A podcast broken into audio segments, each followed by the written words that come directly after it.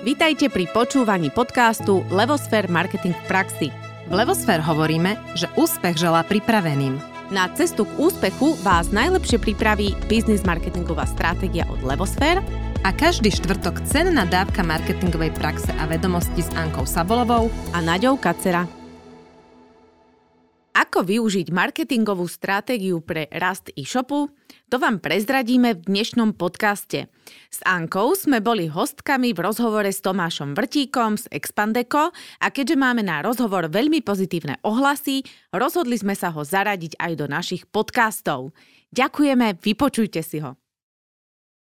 Mi dovolte takto oficiálne vás privítať na marcovom streame s dámami z Levosfér. A budem trošku teraz taký formálnejší na začiatok, pretože dámy si dobré informácie o sebe e, pripravili, tak dovolte, aby som vlastne povedal, že kto sú dnešní e, vzácní hostia, aká je téma. No dnes sa budeme vážení baviť na tému, ako využiť marketingovú stratégiu pre rast e-shopu. A hostkami sú kolegyne e, z Levosfér, okrem toho, že riešia v rámci Levosfér business marketingovú stratégiu, tak majú aj fantastický podcast. Určite si to vyhľadajte na streamovacích platformách, kde rozoberajú do hĺbky rôzne témy s rôznymi zaujímavými hostiami. Prvú hostku by som rád privítal Naďu Kacera, ktorá je marketingová strategička, podcasterka, a ktorá stojí za uvedením značiek ako Monster, Capi alebo Romerquell v našom regióne. Má skúsenosti s manažovaním komplexných reklamných kampaní, s vývojom nových produktov aj s, reponiži- s repozicioningom značiek. A Anka Sabolová počas svojej marketingovej praxe viedla československý tým marketérov, podielala sa na uvedení značiek na trh ako Coca-Cola, Zero, Bonakva, ochutené vody, vodky Nikolaus či Demenovka. Mňa by zaujímalo, nás väčšinou e, sledujú e-shopári, alebo nás sledujú, že marketáci, ktorí riešia e-shopy. To je taká naša najhlavnejšia cieľovka. A mňa by možno, že zaujímalo, že keby sme možno, že popísali taký ten typický príklad slovenského alebo českého e-shopára a, a potom sa dostane možno e, k príkladu nejakého typického slovenského marketéra, ako sa vlastne tieto dve skupiny pozerajú na biznis marketingovú stratégiu? A, Nadia, skús začať. Ja sa usmievam, lebo v podstate sa na biznis marketingovú stratégiu nepozerajú vôbec. A nechcem akože vyznievať negatívne, ale mm, e-shopári a väčšina e-shopových marketiakov sa zaoberá taktikou, taktickým predajom, rozumej performance marketingom, ktorý teda podľa modelu See, Think, Do, Care niekedy presahuje do značky cez práve to, tú fázu C, ale keď nemáme definovanú stratégiu značky, tak nevieme, čo tam máme dať. Potom sa začneme naťahovať, potom začneme byť e, strašne uponáhľaní, lebo predsa už prešiel mesiac a my stále nepredávame, čo sme mali predávať, takže rýchlo ideme do, sklznúť do DU a v podstate e, sa v tom takto motáme. No a potom po nejakom roku, dvoch, troch, e-shop nám ide, obrad nám ide, zisk, no už lepšie, ale z nejakého dôvodu si stále ten náš predaj musíme kupovať. Prečo to tak je? Aha, my asi nebudujeme značku. No, čiže v podstate ja som to tak akože na schvál povedala takto priťahnuto za vlasy. Ja viem, že je to ťažké a um, akože je to veľmi konkurenčná oblasť a tak ďalej, tak ďalej. Ja to nechcem vôbec ničím akože nejak dehonestovať, ale dovolím si tvrdiť, že biznis marketingová stratégia je presne ten pohľad, ktorý uh, môže e-shop posunúť, ba priam určite posunie. A že sa tým nezaoberáme na Slovensku veľmi. A v Čechách čiastočne. Anka, ak by si mala možno, že popísať ten pohľad tých, tých, tých marketérov, ktorí možno, že častokrát sú možno aj viacej na tej strane tvoriť tú biznis marketingovú stratégiu, ale nie vždy sa stretnú s pochopením zo strany e-shopov, tak aký je možno taký typický prístup slovenských, českých marketérov celkovo k tej komplexite biznis marketingovej stratégie? Vieš, čo to máš? Ja si myslím, že tiež nie sme ešte ani na tej marketingovej strane natoľko uvedomili a vzdelaní, aby tam ten pohľad bol. A keď aj sú marketéri, ktorí to vedia, že treba sa na to pozerať komplexnejšie, že treba mať dobre nastavené 4P, to je ten produkt, cena, distribúcia, komunikácia, treba budovať značku, treba mať v tom celom nejaký taký akože ten marketingový systém, tak si myslím, že majú, čo chýba, čo vnímame tým marketérom, um, strašne ako keby slabé odhodlanie a argumentačnú schopnosť, aby tie e-shopy presvedčili, že naozaj je to potrebné a volia takú tú skratku, že tak im to teda urobím cez ten performance, nech vidia výsledky, lebo vlastne čo je podľa mňa taká tá chyba celého e-commerce je, že je strašne krátkodobý a strašne zameraný na krátkodobé výsledky. Same sa s tým veľakrát stretávame, že nám povedia, no ale ja keď dám 500 eur do performance marketingu, ja vidím výsledok už zajtra. Ale ja keď to mám dať do budovania značky, kedy ja to uvidím.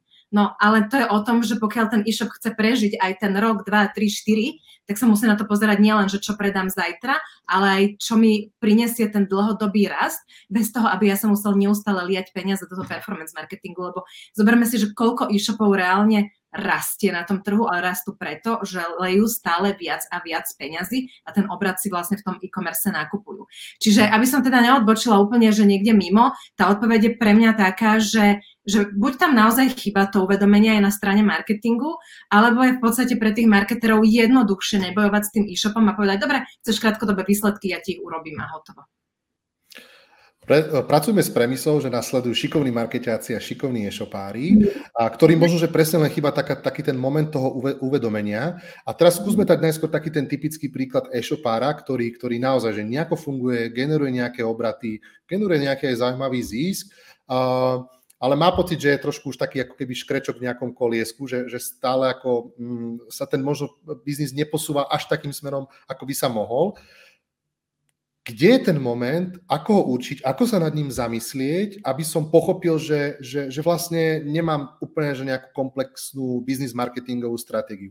A doplním to ešte takou akože podinformáciou, že, že a som v tom, že, že, že, že snažím sa vlastne budovať brand, pretože mám nejaký pekný vizuál, snažím sa pekne komunikovať so svojimi zákazníkmi, snažím sa rýchlo dodávať produkty, mám možno aj nejaký svoj vlastný brand, privátny, uh, uh, lebo toto je aj také, že množstvo e-shopov, ktoré sú aj, nazvime to, že takto ďaleko, ale stále to nie je ako keby tá komplexita, o ktorej sa chceme s vami baviť. Tak, tak povedzme, že ako vlastne zistím, že tá biznis marketingová stratégia u mňa ako u e-shopára vôbec nie je komplexná, tak ako si ja myslím. No, máme na to pár otázok, ktoré má pre túto príležitosť pripravené Anka. A ja, ja potom dodám ešte jeden taký nástroj.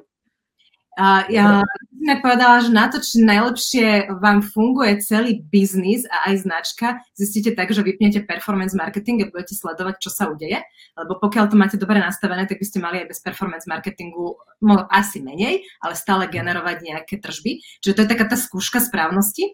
A uh, tie otázky, ktoré Naďka spomínala, ono v podstate Uh, my vždy hovoríme, že je dobre si zodpovedať na otázky typu prečo môj e-shop existuje a prečo na tom trhu vlastne je, akože aká je jeho funkcia a čo by sa stalo, keby som ho vypol, hej?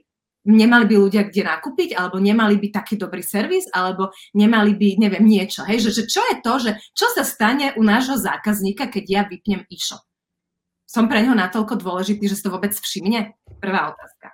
Druhá otázka prečo má vôbec ten zákazník nakupovať u mňa a nie u konkurencie? V čom som ja lepší? Čo má konkurenčná výhoda? Prečo ja a nie túto Jožo odvedla alebo Zuzka z druhej strany?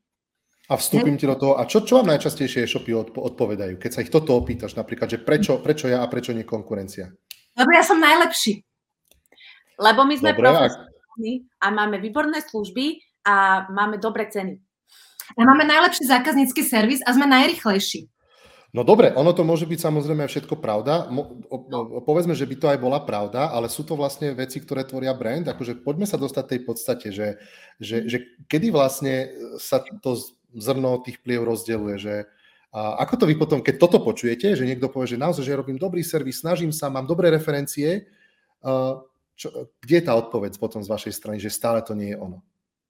Tá odpoveď je práve v tom, že v podstate toto, čo sme si teraz povedali, sú hygienické parametre, my ich voláme v Levosfére. To je niečo, čo musí byť. Akože bez toho ani e-shop, ani biznis nerobme, hej? Pretože... To si píšem, ja... hygienické parametre je fantastické a fantastické spojenie. Parametre, alebo niekto to volá kliše kategórie. Každá kategória má svoje kliše.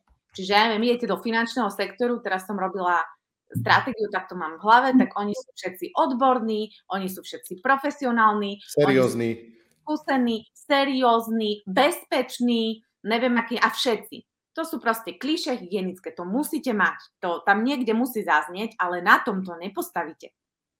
Vy musíte Výborné. prísť na to, čo je teda tá moja odlišnosť, zmysluplnosť. Dve veci. A keď hľadám odlišnosť alebo zmysluplnosť, tak automaticky na saturovanom trhu to nenájdem ako keby mm, úplne na úrovni 4P, čiže nenájdem to v produkte, v cene, v distribúcii, v komunikácii. Nájdem to jedine niečo, čo mi definuje tieto veci inak a to je moja značka. A tým pádom my sa vlastne tým, že rastie konkurencia, že trh je stále viac saturovaný, že je stále viac možností, dopyt je jeden, ale ponuka rastie, tak v podstate jediné, čo nám ostáva, je budovať značku a tam sa odlišiť. Čiže vlastne my už nemáme kde inde sa odlišiť. Tuto musíme proste kvalitu držať na maxime, pretože nás rýchlo niekto proste uh, predbehne. Zároveň nemôžeme si myslieť, že keď my posunieme laťku, že nejak dlho bude trvať, kým niekto nás dobehne. Nie, dobehne nás zajtra. Čiže jediné, kde my sa dokážeme akože nejako odlišovať, budovať si vlastnú hodnotu, ktorá má akože v podstate nehmotnú, ne, tá, tá značka je nehmotný majetok spoločnosti, tak to je, to je to, čo budujeme. No a, a kedy viem, že ju budujem? Napríklad to je ten nástroj, čo som chcela spomenúť. Urobím si rýchlo prieskum na vlastnej databáze a spýtam sa, keby ste videli moju značku ako človeka, čo by ste o nej povedali? A oni by začali, no tak vy ste dobrý, kvalitný, super, ste super, neviem, neviem, neviem, super, super, ste super, ste kvalitní. A keď mám takéto odpovede, tak vlastne ja nebudujem značku, hej, lebo ja som tam, nedo, ani jedno slovičko nebolo nejaké iné, hej, že nejaký positioning a tak ďalej. Mm-hmm. Čiže toto, no. Anka, ak by si mohla doplniť, alebo na, že už sa dostávam aj ja, to pre mňa také akože zadarmo konzultácia, to trošku beriem. Uh, dostávame, sa, dostávame sa, že trošku do jadra, začínam tomu chápať aj ja tak poriadnejšie.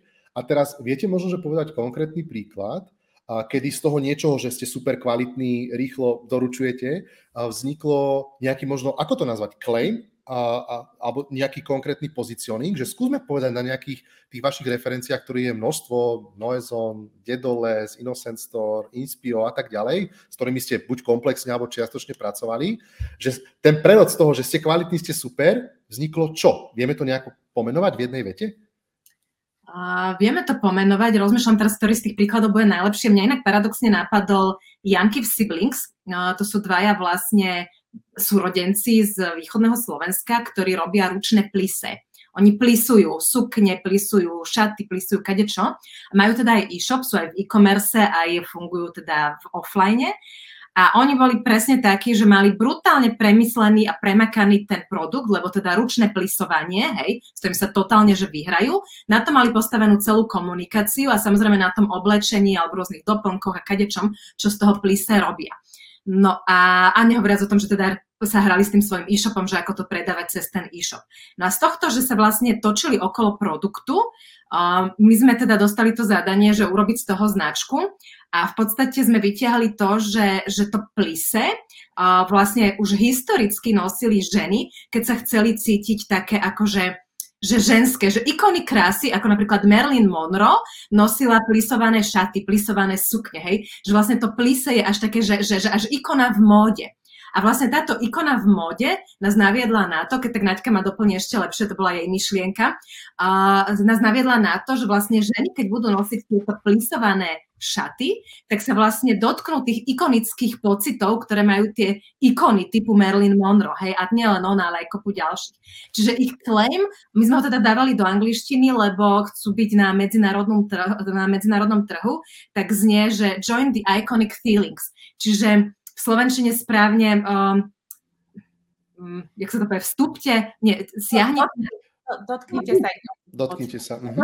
Ikonických pocitov. A teraz si predstav, že máš zrazu uh, plisované oblečenie, ručné plise, ktoré rozpráva o tom, ako sa perfektne plisuje, neviem čo, neviem čo, a všetci mu tlieskajú, krásna ručná práca a zrazu povieš, no ale to není len tak, bo vy keď si to, pli, uh, to plise, tie produkty oblečiete, tak vy sa dotknete, vy zažijete ikonické pocity. A teraz zrazu, akože na prvom možno si človek povie, že čo sú to ikonické pocity? A my si povieme, že o, perfektná práca, lebo sme toho človeka vyrušili.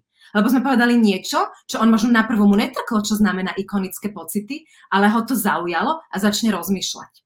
A vlastne tým pádom ikonické a pocity sa stáva niečo, čo je unikátne pre značku Janky v Siblings a zrazu v mhm. celej komunikácii môžu rozprávať o tom a vysvetľovať, čo sú to ikonické pocity. Čo to je ikona a prečo plíse je ikona. A zrazu majú aj niečo ďalšie, o čom môžu rozvíjať celý ten marketing a všetky tie sociálne siete. Nielen o tom, ako krásne skladajú tie plisované sukničky a šatočky a ako to pekne vyzerá na ženách. A o tom je ten rozdiel, hej? Môžeme kľudne povedať nejaký ďalší príklad, ale tento mi tak zasvietil, keď si sa na to opýtal, že... Pozriem, či nemám nejaké uh, plise pyžamko, namotali ste ma, ale opýtam sa možno na ten proces brainstormingový, lebo to nie je jednoduché. Ani pre kreatívnych ľudí nie je jednoduché prichádzať na takéto, že hlbšie myšlienky. Uh, skúsite dámy popísať ten proces u vás, že ako to vlastne funguje, ak pracujete s tými e-shopármi, aká je tá cesta až potom k takému takú výbornému klejmu? Ako rozprúdiť tie, tie myšlienkové pochody? No, ja za každým odpovedám, že my vôbec nie sme kreatívci, my sme strategovia a najlepšie veci vznikajú uh, pri strategickom spôsobe myslenia. Ja sa nechcem nejako dotknúť kreatívcov, ale kreatívci sú tu na to, aby robili tzv. idei komunikačné. To znamená, že oni uh, zoberú ako keby tú stratégiu značky a vycucnú nejaký jeden odkaz, ktorý chceme dať do reklamy a na ten vymýšľajú tú ideu. To je kreatíva. To predtým je všetko stratégia. Ale má to robiť strateg, nemá to robiť kreatívec. Uh, tým nechcem sa niekoho dotknúť, len upratujem. Upratujem marketing. Mm. Hej? A v podstate v strategickom procese vy nebrainstormujete, ale vy analizujete. Vy ťaháte, my hovoríme, destilujeme, destilujeme, destilujeme, až sa dostaneme k niečomu, čo vlastne vám to potom akože napadne. Vy sa dostanete na pozičnej mape do takého priestoru, ktorý vám uh, ukazuje tie možné cesty a potom v tom priestore ako keby hľadáte inšpirácie, ako ho vyriešiť. A nejak vám tá proste myšlienka dojde do tej hlavy. A to už je naozaj akože kreatívny pro- proces, ale on je v strategickom. Čiže ono je to viacej o tej analýze a o tom, vyhraňovaní si priestoru a nájdení tej jednej, toho jedného miesta ako o kreatíve. Hej? Lebo v podstate, keď máte dobrú, dobrú stratégiu, tak vlastne ona sa robí tak na 3 až 5 rokov a musí v sebe zahrňať tri veci. Jedna vec je, ja to volám talent toho e-shopu, tej značky, toho biznisu, toho majiteľa alebo kohokoľvek, kto to má. On, na to musia mať tí ľudia nejakú danosť, že my to môžeme volať ikonické pocity a my si to zistíme v holistickom dotazníku a v hĺbkovom rozhovore. My sa napojíme na tú firmu, alebo značku, alebo biznis, alebo človeka, alebo kohokoľvek. My to netvoríme z našej hlavy, ale vlastne ako keby veľká súčasť je tam ten jeho vklad a mhm. mnoho krásnych vecí vzniká z ich slov. Oni ani nevedia, že to povedia. Mhm. Čiže oni nám dávajú ten slovný aparát a ten priestor, kde my vieme ťahať veci. Druhá časť je uh, zistiť, že na akom segmente sa pohybujeme, nielen z hľadiska nejakej konkurenčnej analýzy, že čo všetko už je obsadené a ako sa tam myslí a čo sa tam používa, to je to hygienické kliše a tieto veci, ale aj z hľadiska nejakých trendov v danom segmente. To znamená, že či v tom danom segmente sa, čo sa tam deje, aké sú tam trendy, ako to, ako to tam uh, funguje. Uh, či, či ja neviem, častokrát, ja neviem, keby sme išli do realitného trhu, tak musíme uh, v podstate aj, aj tú, mien, tú mienkotvornosť v tom realitnom trhu nejak zobrať do úvahy, lebo že ten je dosť ako keby negatívne vnímaný, hej. Čiže vy tam akože realiťak a to a hento a zarábajú na ničom a neviem čo, že my proste musíme aj ten segment nejakým spôsobom pochopiť. Čiže máme tri oblasti. Máme konkurenciu, máme to prostredie a máme tu toho samotného človeka, firmu, značku, biznis. A z tohto potom máme niekoľko nástrojov, ktoré používame na to, aby sme sa dostali k takej stratégii, ktorá je potom už nepriestrelná. A ešte je dôležité povedať, že my vždy robíme len jednu. Tam, tam sa nikdy nerobia tri cesty, štyri cesty, to sa nedá. Tam proste vám vyjde jedna možná. Jediné, čo sa dá, je vymie- hrať sa so slovíčkami, že keby tomu klientovi vadilo slovíčko čan ikonický, tak ho budeme hľadať na neho synonymum. Ale principiálne zostaneme v tej myšlienke toho, že tá žena sa v tom plise cíti inak. Hej? Čiže to, to je vlastne tá, ten miesto, ktoré, to, ktoré sme tam našli. Toto je taký akože jednoduchý príklad, ale sú aj komplikovanejšie, kde sa to dlhšie hľadá, ale vždy sa to dá nájsť. Anka, ty by si niečo doplnila? Napadá ti niečo? Ja by som ešte doplnila, že čo ešte Naďka zabudla povedať je zákazník, že vždycky mhm. rieši toho zákazníka. Uh, ono vždy sa ho, keď sa robí stratégia, riešia uh, proste, že firma, trh a zákazník. A tam je veľmi dôležité si povedať, čo je vlastne tá potreba toho zákazníka, lebo to je podľa mňa niečo, čo si e-shopy neuvedomujú. A ani nie len, že e-shopy, ale aj iné firmy, lebo ono to není o potrebe ako takej, napríklad aj práci prostriedok. Hej, tak my riešime potrebu, že človek má špinavé oblečenie, tak si ho potrebuje vyprať ale to je stále na úrovni toho produktu a keď, jak Nadia povedala, ten trh je saturovaný, no tak jak ja si vyberem na regáli medzi 150 pracnými práškami, však všetky vyperú. Čiže ono treba ísť hĺbšie do toho zákazníka a hľadať nejaké jeho potreby. A v podstate, aj keď sa hľadá táto myšlienka, čo Nadia povedala, teda, um, tá jedinečnosť, tak sa vlastne rieši, aká je taká vnútorná potreba toho človeka. My to voláme, že insight. Je to až na úrovni psychológie. Čo on rieši? Hej, keď ide tá žena prať, čo ona potrebuje, alebo muž, alebo kdokoľvek. A podľa čoho si vyberá, čo ju osloví. A takto by to mal rozmýšľať aj ten e-shop, že keď si zoberieme, že je e-shop, ktorý predáva, ja neviem, bicykle, tak keď mám 10 e-shopov, ktoré predávajú bicykle, tak okrem toho, že sa pretekám, aké mám značky, ako rýchlo ich dodám a ktorý je lacnejší, tak čo ešte? Prečo zrovna z môjho e-shopu majú kúpiť ľudia ten bicykel? A čo tí ľudia riešia? Prečo si idú kupovať bicykel cez e-shop? A aký je v tom rozdiel kúpim si cez e-shop versus naživo? A jak to ja viem vyriešiť treba tú nevýhodu, že si to nemôžu dojsť vyskúšať a urobiť si tri kolečka okolo predajne. A hej, a už aj, a akože ísť do tej väčšej hĺbky, lebo to, čo sa stane, vlastne, keď si povedala, že sa cítia tí e-shopári ako v takom tom kolečku, hej, že bežia, bežia, bežia, tak je preto, lebo oni sa vlastne pretekajú v tom, v čom nevedia vyhrať. Hej, to je to, že, že proste cenu v jednom momente už neviem ísť nižšie, lebo proste budem stratový produkt a značky už neviem v jednom momente vylepšiť a vyšperkovať, lebo už není kam. Tak, tak kde, hej? Už akože je to také uh, never ending a vlastne tá značka je tá, ktorá to vie vytrhnúť. A čo by som ešte povedala, aby to nebolo len o tom, že teraz, že všetci musia ísť iba budovať značku, lebo áno, musia, aby prežili dlhodobo, ale veľakrát my vidíme v tých e-shopoch, že je kameň úrazu aj to 4P, ten produkt, cena, distribúcia, komunikácia. Že my veľakrát máme, mali sme teraz takého klienta, Active Kids, oni predávajú funkčné oblečenie pre deti. A vlastne my sme im robili, že komplet analýzu produktového portfólia, to znamená, že aké majú značky, aké majú v tých značkách produkty, ktoré produkty v ktorých značkách sa im ako predávajú, ktoré sa im nepredávajú, ako tam majú sezonalitu a tak ďalej a tak ďalej. A vlastne oni boli úplne v nemom úžase, čo všetko sa dozvedeli, lebo väčšina e-shopov funguje ako? Joj, treba nakúpiť všetko a veľa, aby si ľudia mali čo vyberať, potom e, naberú peniaze, e, teda zasekajú peniaze v skladových zásobách, čo akože v poriadku, však na začiatok asi treba nejak začať, ale tomu aj treba rozumieť a treba rozumieť, čo z toho z tých skladových zásob sa predáva, čo sa nepredáva. Keď sa to nepredáva, prečo sa to nepredáva, treba s tým pracovať. A my sme, ja neviem, reálne akože nezažili dokonca ani veľké e-shopy, ktoré už majú veľké obraty, že by mali zvládnutý tento portfólio management.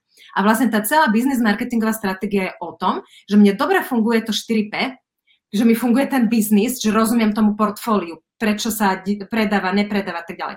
Rozumiem cenám, viem, kedy môžem dať zľavu, ale zľava nie je len o peniazoch. Zľava je o ďalších nástrojoch. Sú tri úrovne zľav, ako sa vedia používať, hej, typu aj vernostné zľavy alebo zľavy za lídy a tak ďalej.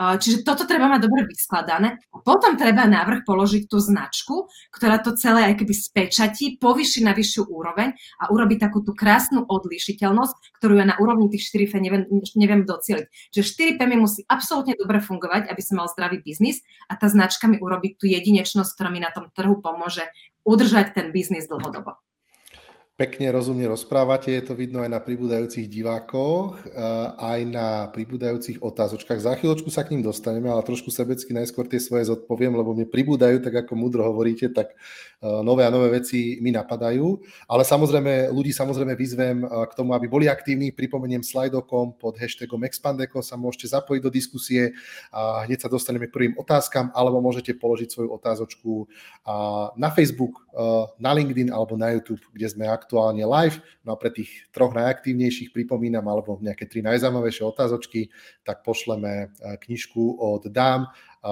Marketing v praxi. Anka už ukazuje na kamerku, perfektne. no, mňa by ale zaujímalo, a znova sa snažím cítiť do tých chudákov, ako v úvodzovkách e, chudákov e-shopárov niekedy, v tom najlepšom ale slova zmysle, lebo je to náročný biznis.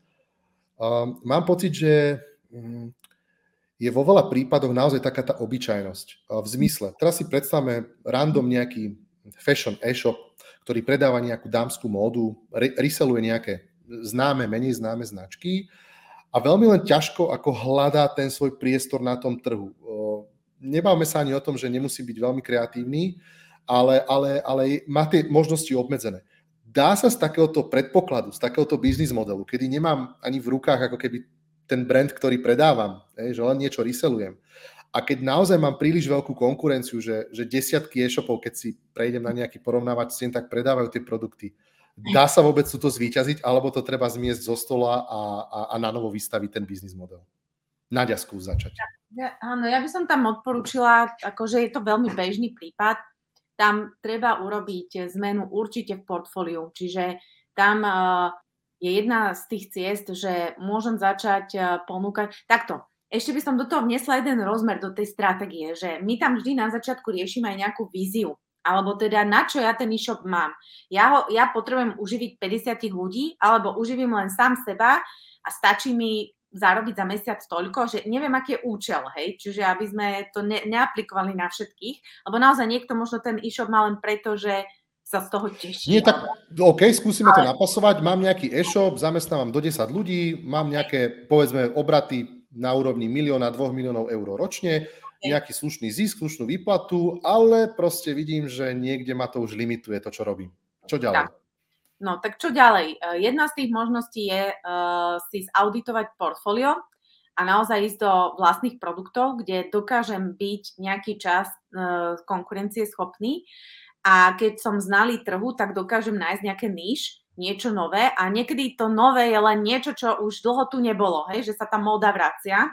Niekedy je to len nejaký cesta hravosti, iných farieb, ja neviem, nejakého iného vyskladania, škálovania niečoho, ale čo mám teda nejako pod kontrolou, mám to len ja a, vy, a ako nejakým spôsobom to vymýšľam, ale potom si musím dbať na to, že tam mám aj nejaký inovačný pipeline. To je ako keby jedna cesta.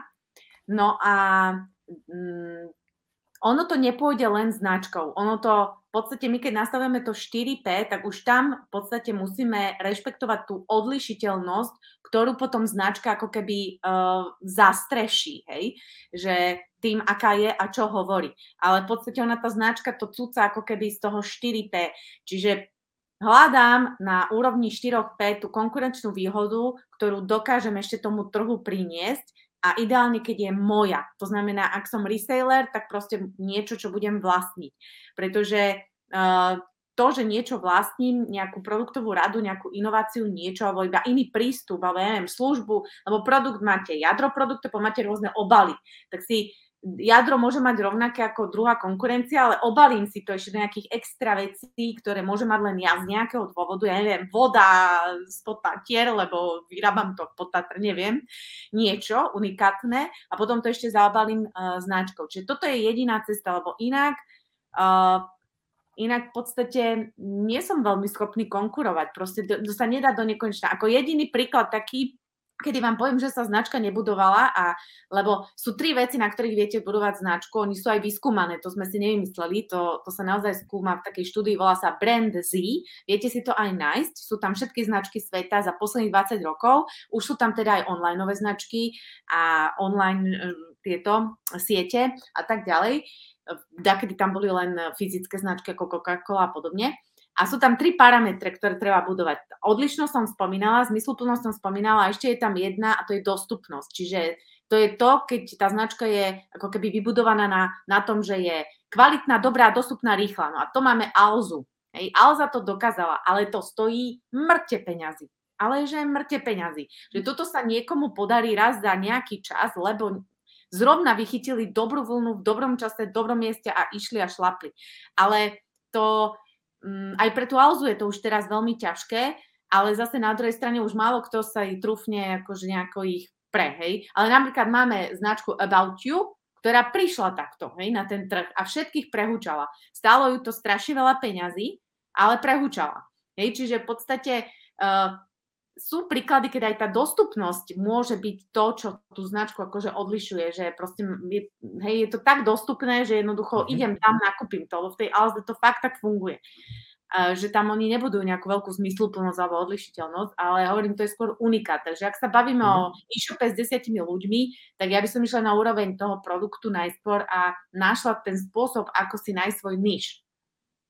Ono, inak ten niž sa dá nájsť nielen na úrovni produktu, ale aj na úrovni napríklad distribúcie alebo nejakého um, ceny a možno aj na úrovni distribúcie. Myslím si, že Zud, keď prišiel na trh, tak on bol prvý, ktorý urobil to, že ľudia môžu nakúpiť množstvo akože handier, doma si poskúšať a poslať naspäť.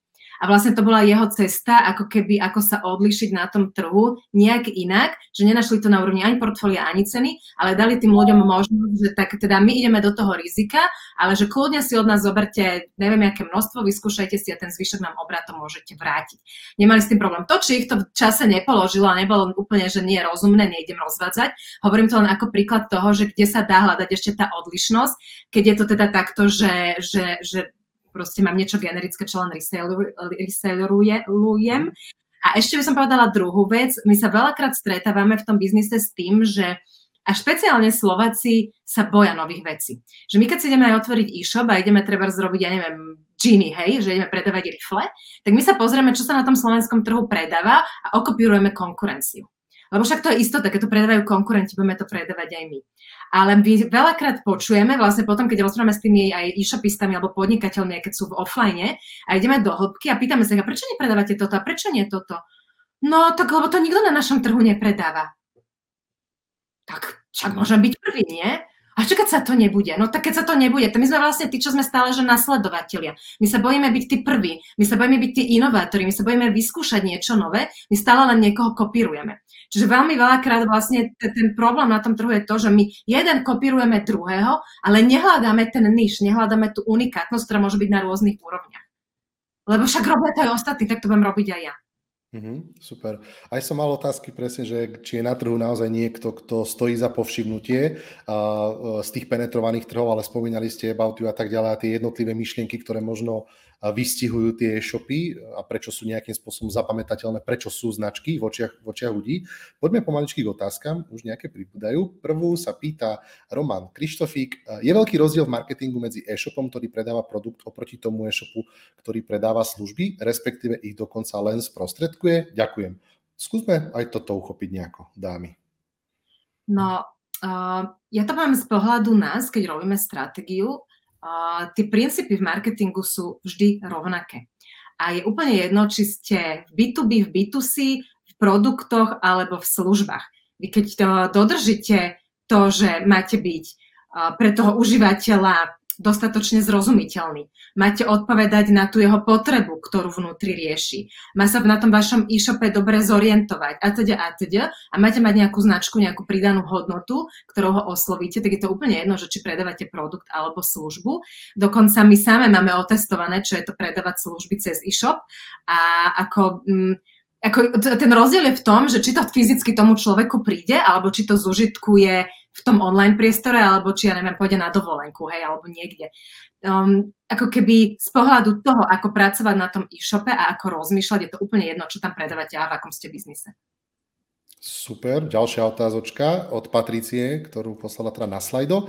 Odporúčate iba jednu stratégiu, aj keď je daný e-shop na rôznych trhoch, berúc do úvahy, že trhy sa môžu od seba líšiť. Napríklad nemecký zákazník versus taliansky. Mhm.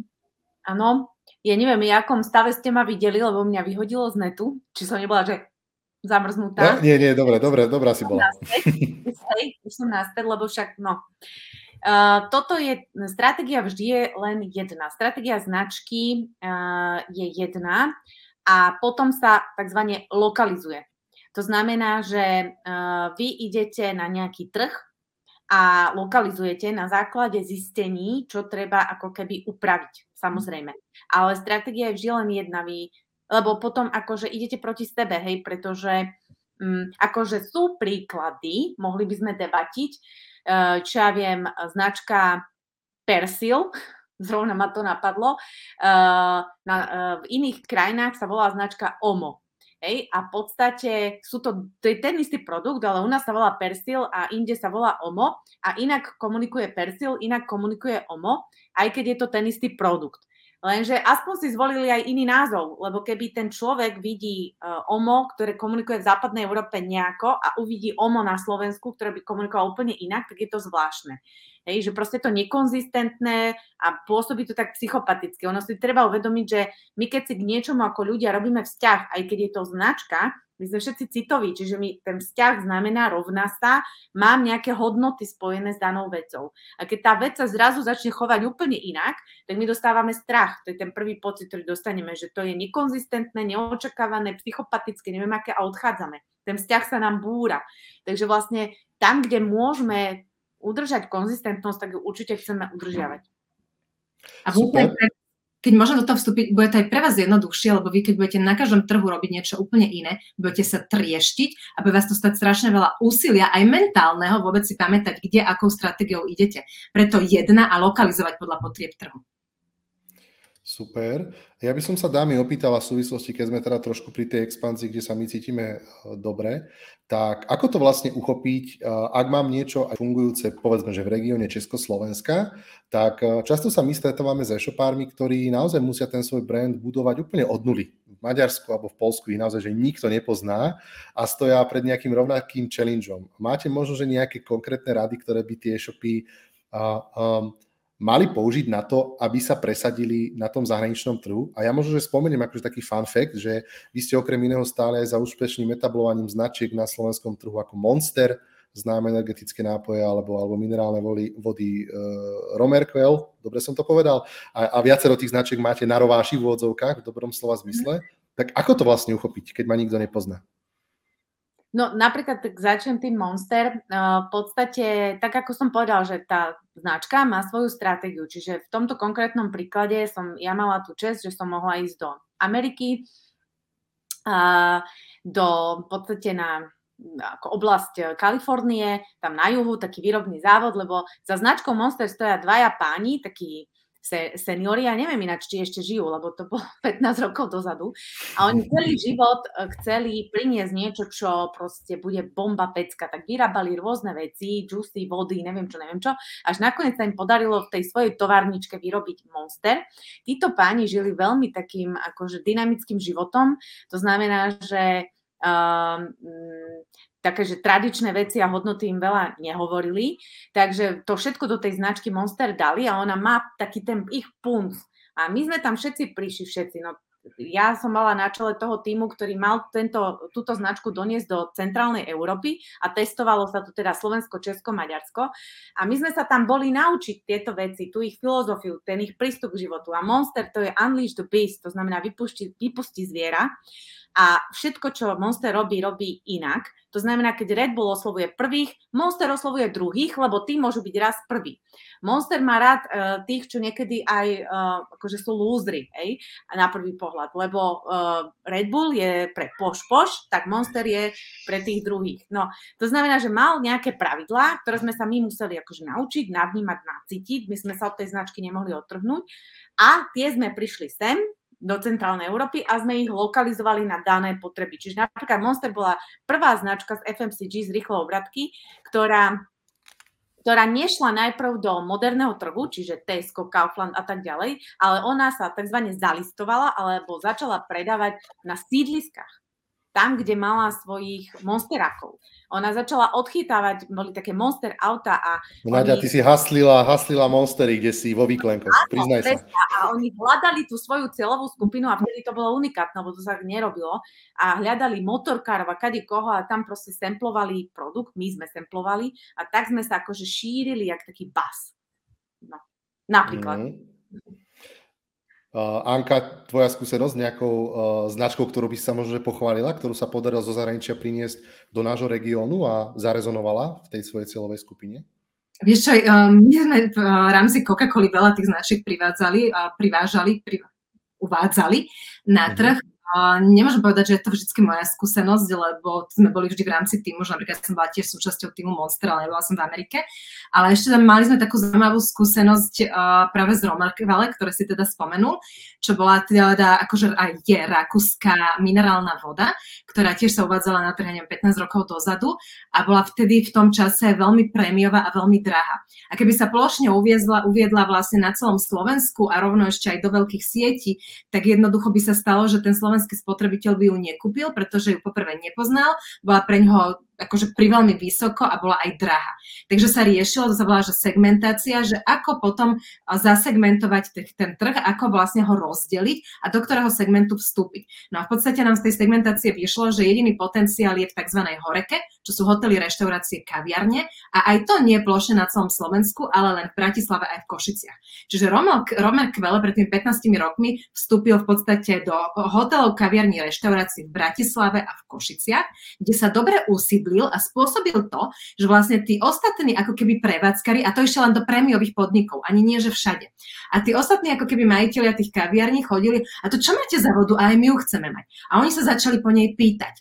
A cez tú horeku ju spoznali vlastne my bežní zákazníci a zrazu došli do obchodu, do Teska. A ja by som si dal tú Romerkvele a vlastne ako keby cestu Bratislavu, Košice, prémiové podniky sa to Romerkvele dostalo do celého Slovenska, do veľkých sietí a zo skla išlo aj do plastovej flaše a stalo sa ako keby prémiovou vodou, ktorá proste si získala tú svoju cieľovú skupinu a mala tú kúpyschopnosť. Ale keby to urobila hneď, že vo veľkom všade, tak sa za tri mesiace delistuje, alebo by ju nikto nekupoval. A toto je vlastne to, že my to síce hovoríme na príklade uh, teda akože veľkých značiek a mimo e-commerce sveta, ale tá logika je za tým úplne rovnaká aj v tom e-commerce. Že ja keď mám nejakú stratégiu v tom svojom regióne v Čech, na Slovensku v Čechách a idem vstúpiť do Nemecka, do Talianska, tak ja sa musím na ten trh pozrieť. Musím ho pochopiť, aký je tam zákazník, ako sa správa, aká je tam konkurencia a podľa toho musím zvoliť tú stratégiu, či pôjdem vo veľkom, alebo pôjdem len do hlavného mesta, alebo pôjdem, ako pôjdem. My máme napríklad jednu klientku, ktorá vyrába spodné prádlo, robí to veľmi ekologicky, je to na princípe takého recyklingu, má na to teda len e-shop a plus to spodné prádlo je také veľmi akože telové, také veľmi prírodzené. No a ona presne riešila, že chce ako keby expandovať, ale že ako na to má ísť. A presne s ňou sme riešili, že má ísť teda najprv okolité krajiny a má ísť eh, hlavné mesta, hej, Budapešť, Praha, Viedeň. Pretože to spodné pradlo je veľmi drahé, má veľmi špecifickú filozofiu a keby išla, že plošne celé Maďarsko, tak sa vybucha z peňazí a pravdepodobne by nezasiahla tých ľudí, ktorí majú potenciál aj z pohľadu tej filozofie, že tomu budú rozumieť, aj z pohľadu tých peňazí, aby to kúpili. Čiže je to ako keby vždycky o tom spoznaní toho trhu, spoznaní toho zákazníka, spoznaní samého seba a podľa toho zvoliť tú správnu stratégiu, ako lokalizujem to, čo robím. Čiže aj táto akože značka, ktorá uh, predáva to spodné prádlo, ona nemenila svoju stratégiu v tom, že by zrazu začala vyrábať iný produkt alebo rozprávala iný príbeh o svojej značke. Ona len rozmýšľala, ako to na tom trhu urobiť, aby jej to zafungovalo. Mm-hmm. Hovorili ste o prémiovosti, ale v tejto súvislosti mi napadlo aj taký ten opak, e, to, čo robia častokrát e-shopári a to je nejaká, by som povedal, taký, taký zvyk na zlavy, ako keby budovali častokrát u svojich zákazníkov, s čím sa pomerne často stretávam aj u, u, u známych, ale aj u menej známych e-shopov. Aký máte vlastne v rámci tej business marketingovej stratégie na to pohľad? Pomáha to značke, škodí to, je to jedno? Nadia, skús to komentovať.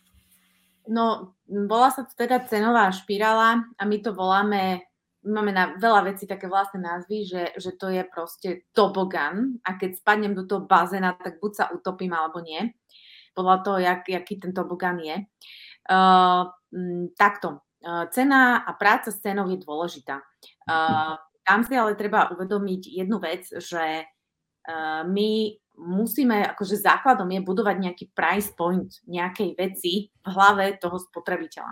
A ja keď mu ešte nevybudujem ten price point a on ešte ani nevie, že, že tieto moje nové legíny stoja v tejto značke, lebo ona je super truper toľko. A ja ešte som si ani, ani nestihla pozrieť čo a už mám na ne zľavu a už si mám kupovať dve a už mám to a už koleso a už neviem čo, tak v podstate e, mi ani nedáte šancu si vytvoriť vzťah ku značke, k legíne, alebo aspoň k produktu, hej?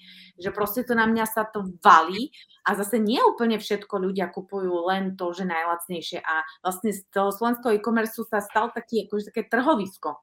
Takže si treba uvedomiť, že áno, že to bol začiatok, lebo ten, to bolo akože zdanlivo jednoduché robiť e-shop, čo už my vieme, že teda jednoduché vôbec nie je a vôbec to nie je zadarmo a treba to, do toho investovať nielen čas, ale aj peniaze, ak to chcem poriadne robiť. Takže proste nebudem si devalvovať vlastnú hodnotu tým, že proste si nakupujem uh, predaj. Hej, že je, určite aj práca s cenou má svoj zmysel, ale poprvé si ju treba naplánovať. Ja každom hovorím, nabudžetujte si zľavy. Mať budget na zľavy na jeden rok a neísť ani o cent nižšie. Hej, proste jednoducho, toto je môj budget a tým musím predať to, čo som si povedal, aby som bola v zisku. A potom tie, tie zľavy alebo dobrú cenu využívať na to, aby som ju využil tak nejak zmysluplne, že pre, pre toho spotrebiteľa je to bonus. Je vždy oveľa lepšie uh, odmeniť, ako, ako, ako len znižiť cenu, lebo raz, keď znižujeme ten price point, tak jednoducho už neviete ísť naspäť. To napríklad tiež je príklad aj z, tej Coca-Coly, ktorá tiež robila takúto chybu a jedine, kde sa jej podarilo zvýšiť cenu, bolo, keď sa prešlo z koruny na euro. To bola čistá katastrofa. Proste chcela sa priblížiť trhu, teda chcela sa priblížiť kofole a úplne stratila na hodnote. Úplne. Lebo tá kofola bola, je iná inde v hlave, uh, ako je Coca-Cola. Čiže aj veľké firmy robia takto chyby a hovorím raz, no z cerovej špirály, špirály vás dostane len nový produkt, alebo niečo úplne nové. A teraz za každým prinášať nové produkty, aby som si udržal maržu a potom naučiť spotrebiteľa, že ježiš, však ja počkám dva týždne, oni to aj tak zlacnia, nie? na čo to budem, to, každé dva týždne majú nové zlacnia. A to není dobré. A dá sa toto potom o e, zákaznícke správanie nejako fixnúť, napraviť? Že povedzme, že túto chybu spravili asi viacerí, mm. že sú v nejakej tej špirále. Ako potom s nej vystúpiť? Nové produkty, nová rada, nová produktová rada, ktoré, kde si dám bobrika, že proste jednoducho nezľavím, hej, a naučím ich e, nové, hej, a musím to mať nejak vymyslené, že tá produktová rada mi musí prinášať nejakú novú USP a na tej vyskladám ako nový, nový prístup, to znamená, naučím toho spotrebiteľa, že keď ku mne príde, nájde tam aj to staré, ale mm. mám tu niečo nové pre neho a postupne ho tam akože preklapam. Na starých pôvodných produktoch to veľmi ťažko. OK, otázka, ako najlepšie navnímať svoju konkurenciu, kde začať v pátraní. A ja by som mu vlastne ešte doplnil tú otázku, že či vôbec akože sledovať konkurenciu a do akej vlastne, do akej vlastne hĺbky, alebo si proste raziť tú svoju cestu. Kudne Anka môže začať. Áno, konkurenciu určite treba dobre poznať, lebo to je, keď sme povedali, že treba mať tri veci, poznať seba, poznať zákazníka, poznať trh, tak ten trh sa rovná konkurencia. Potrebujeme ho poznať preto, aby sme vedeli, čo máme robiť my a aby to nebolo kopírovanie tej konkurencie, lebo nám sa strašne veľakrát stáva, že nám klient povie, že naša jedinečnosť je toto a my komunikujeme toto a my keď pozrieme konkurenciu, tak to robia všetci. Hej, alebo nájdeme kopu konkurentov, ktorí hovoria to isté. A, čiže ono je konkurencie dobre poznať preto, aby sme vedeli, čo nemáme robiť, lebo to robia všetci ostatní. A zároveň, keď robia niečo naozaj dobre, tak sa od nich vieme naučiť a inšpirovať sa. A ako ju najlepšie navnímať? No keď sme v e-commerce, tak by som povedala, že v prvom rade hodiť do Google. Čiže keď predávam napríklad, uh, neviem čo, uh, prípravky na nechty, laky, gely, tak si hodím lak na nechty, to každý mi vyskočí a ísť a preklikávať si ich navnímať si, načítať si, ako majú ten e-shop, čo tam o sebe komunikujú, ísť na ich sociálne siete, zase načítať si ich komu- komunikáciu. A my vždy, keď hovoríme, že ako konkurenciu sledovať, tak my vždy hovoríme, že tak úplne klasicky, cez marketingové 4P a značku. Že pozerať sa, aké majú portfólio, aké majú ceny, kde a ako to predávajú, čo o sebe komunikujú, kde to komunikujú a vlastne ako o tej značke rozprávajú. A dobré je si zobrať normálne, že Excel, urobiť si Excelovskú tabulku a si to tam vypísať. A veľakrát príde k takému veľkému uvedomeniu, že a sakra, to som nevedela, lebo my konkurenciu častokrát poznáme v našom segmente, ale my máme také tie insiderské informácie. Jo, tak ale ja viem, že Jožo, on je úplne neschopný a čo on vie, a však ja ho tam platí tatko, lebo tatko je bohatý a neviem, hej, takéto veci. Ale to není konkurencia, lebo zákazník to nevie. My musíme zabudnúť, že my vieme, že Jožo má tatka, ktorý niečo. My sa musíme na to pozrieť ako zákazník, ktorý hľadá láky na nechty. A čo ten zákazník zistí? Čo on sa dozvie? Ako on sa rozhoduje? Že normálne akože že použiť sedliacký rozum, vcítiť sa do tela zákazníka, hodiť do Google danú službu, daný produkt a ísť na to, pozerať sa a čítať. A byť taký, že, že veľmi objektívny, neposudzovať to, ale len si to napísať. Vyslovene Excelovská tabulka. A zrazu fakt, že zostaneme prekvapení, že čo. Takže tak by som asi odpovedala na to, že začať v Google a vcítiť a, a, a začať z pohľadu vášho zákazníka, že vcítiť sa do role toho zákazníka. Že aj keď som majiteľ e-shopu, ktorý predáva nechty a som chlap, tak sa musím vcítiť do nejakej ženy, ktorá tie nechty vyhľadáva, tie, tie laky na nechty vyhľadáva a čo tá žena asi hľadá, ako rozmýšľa. Normálne si urobiť takýto mystery shopping. Dobre, ďakujem. Uh, môj kolega Peťo Kleinedler sa pýta, že s akým najvizárnejším prípadom v marketingu firmy ste sa stretli. Tak poďme to teraz na chvíľočku aj odľahčiť. Dajte nejaké exotické príklady. No, tak uh, asi najbizarnejší pre mňa osobne bol, keď uh, jeden majiteľ v podstate e-shopu mal takú, takú stratégiu, že v podstate on, on nevie, že koľko chce predať ani čo a že či predá a nejak to nemá akože premyslené čo, ale on sa pomodli. Super, Takže a predpoklad... na, na modlení to mal založené. A predpokladám, že mal platovnú bránu, pán Boh zaplať. uh, OK. Uh, tuto ešte uh, Martin Rezný komentuje. A, a, no, ešte, ešte. Hlas. Pre mňa bizarný príklad ma napadol. Ja sa nebudem menovať, ale nechcem teda mm. ako šíriť. Ale nám sa stalo, že nás oslovil uh, klient, ktorý na vlas okopíroval iný produkt a inú značku, veľmi špecifickú, uh, ktorá je, že, že že jak to mám povedať, aby som to nepovedala. No a v podstate to navlas, že okopíroval a keď sme sa ho opýtali, že ale že to nemôžete proste okopírovať niekomu veľmi unikátny produkt, ktorý je sám o sebe rozpoznateľný cez svoje špecifika, ale len tam dáte iný názov a tvárite sa, že to je to isté. A ten človek nám na to povedal, že no viete, to je presne to isté, ako keď Levi Strauss vymyslel rifle a vlastne všetci, čo teraz vymýšľajú rifle, tak oni v podstate kopírujú Levyho Straussa. Takže to bolo pre mňa také akože veľmi prekvapivé, ako ľudia mhm. rozmýšľajú, že, že predstavte si, že ja neviem, mám tu flašu rajec, tak niekto by úplne, že okopíroval kontúry, všetko, okopíroval by mm-hmm. etiketu, ale nenapísal by sem rajec, ale napísal by sem... Vajec. Vajec.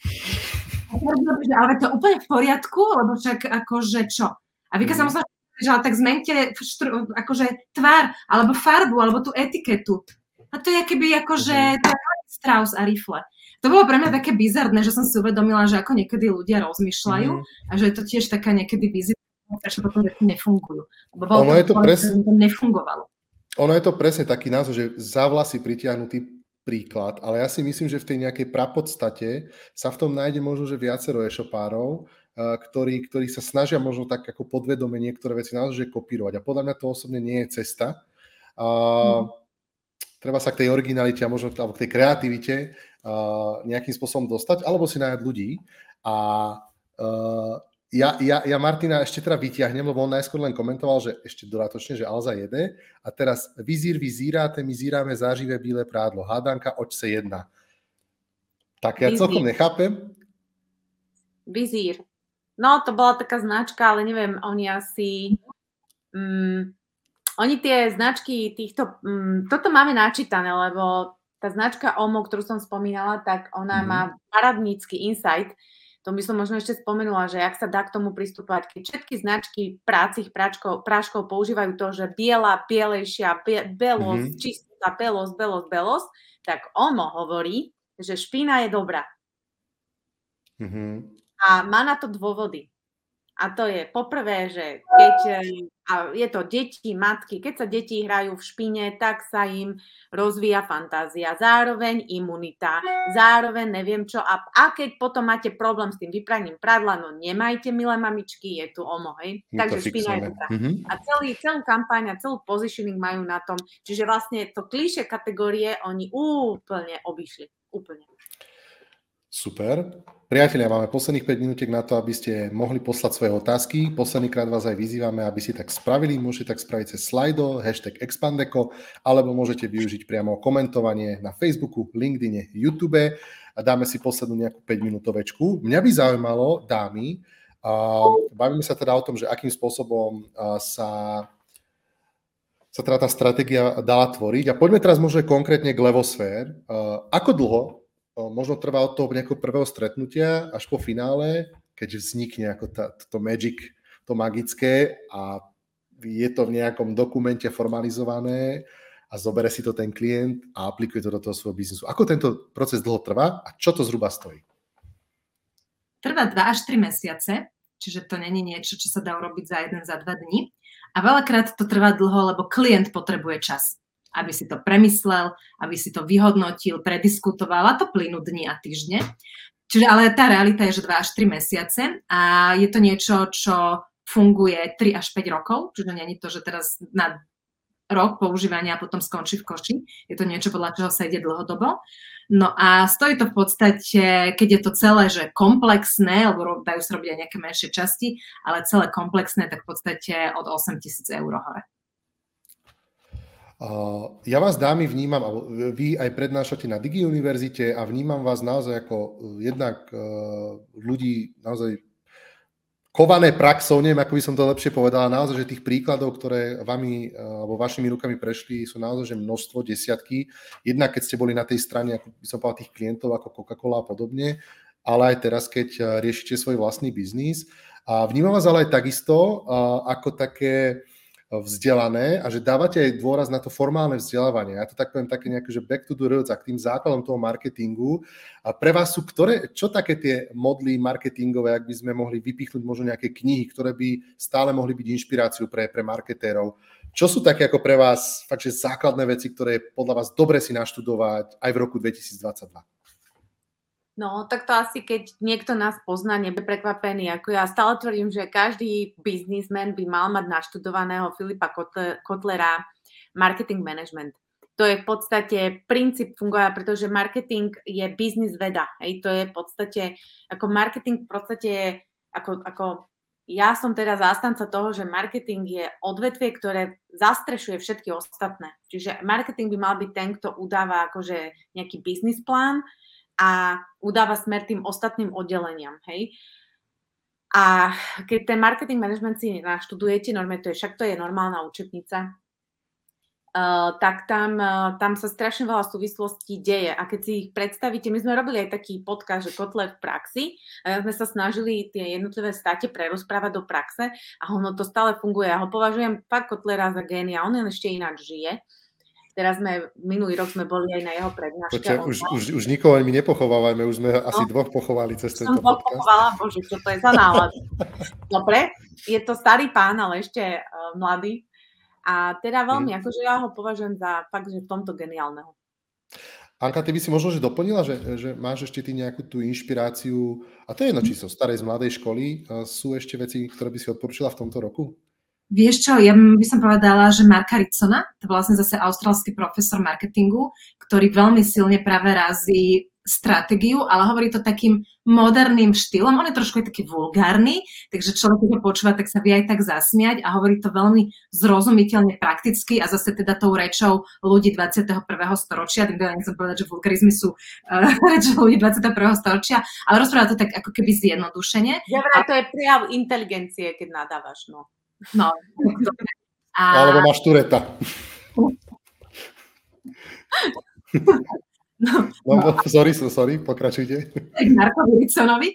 A on v podstate, on inak robí aj taký, že mini MBA v marketingu a je veľmi dobrý. Ako, ale stačí si pozerať napríklad jeho YouTube videá, uh, ktoré veľmi dobre natáča veľmi zrozumne tam vysvetľuje naozaj tú podstatu toho marketingového tých marketingových základov. 4P musí fungovať, značku musíte mať, inak nemáte marketing. Hej, veľmi zjednodušene. Čo to je 4P? A v tejto chvíli vám dámy veľmi pekne ďakujem za účasť. Máte teraz posledné slovo. Ďakujem aj ja veľmi pekne, tiež som si to užila, super. A teda želám všetkým v prvom rade tónu zdravia a všetko dobré. Ďakujem aj za mňa, ďakujeme za pozvanie Tomáš, ako veľmi príjemný rozhovor a nechápam, že už to zbehlo. A okrem toho zdravia želám ešte tóny strategického a marketingového zmyšľania, aby vám dobre biznis fungoval od základov a aby vám značka pomohla sa odlišiť a dlhodobo rásť. Priatelia, veľmi pekne vám ďakujeme za pozornosť a zase na budúce dovidenia. Ahojte. Majte sa. Dovidenia.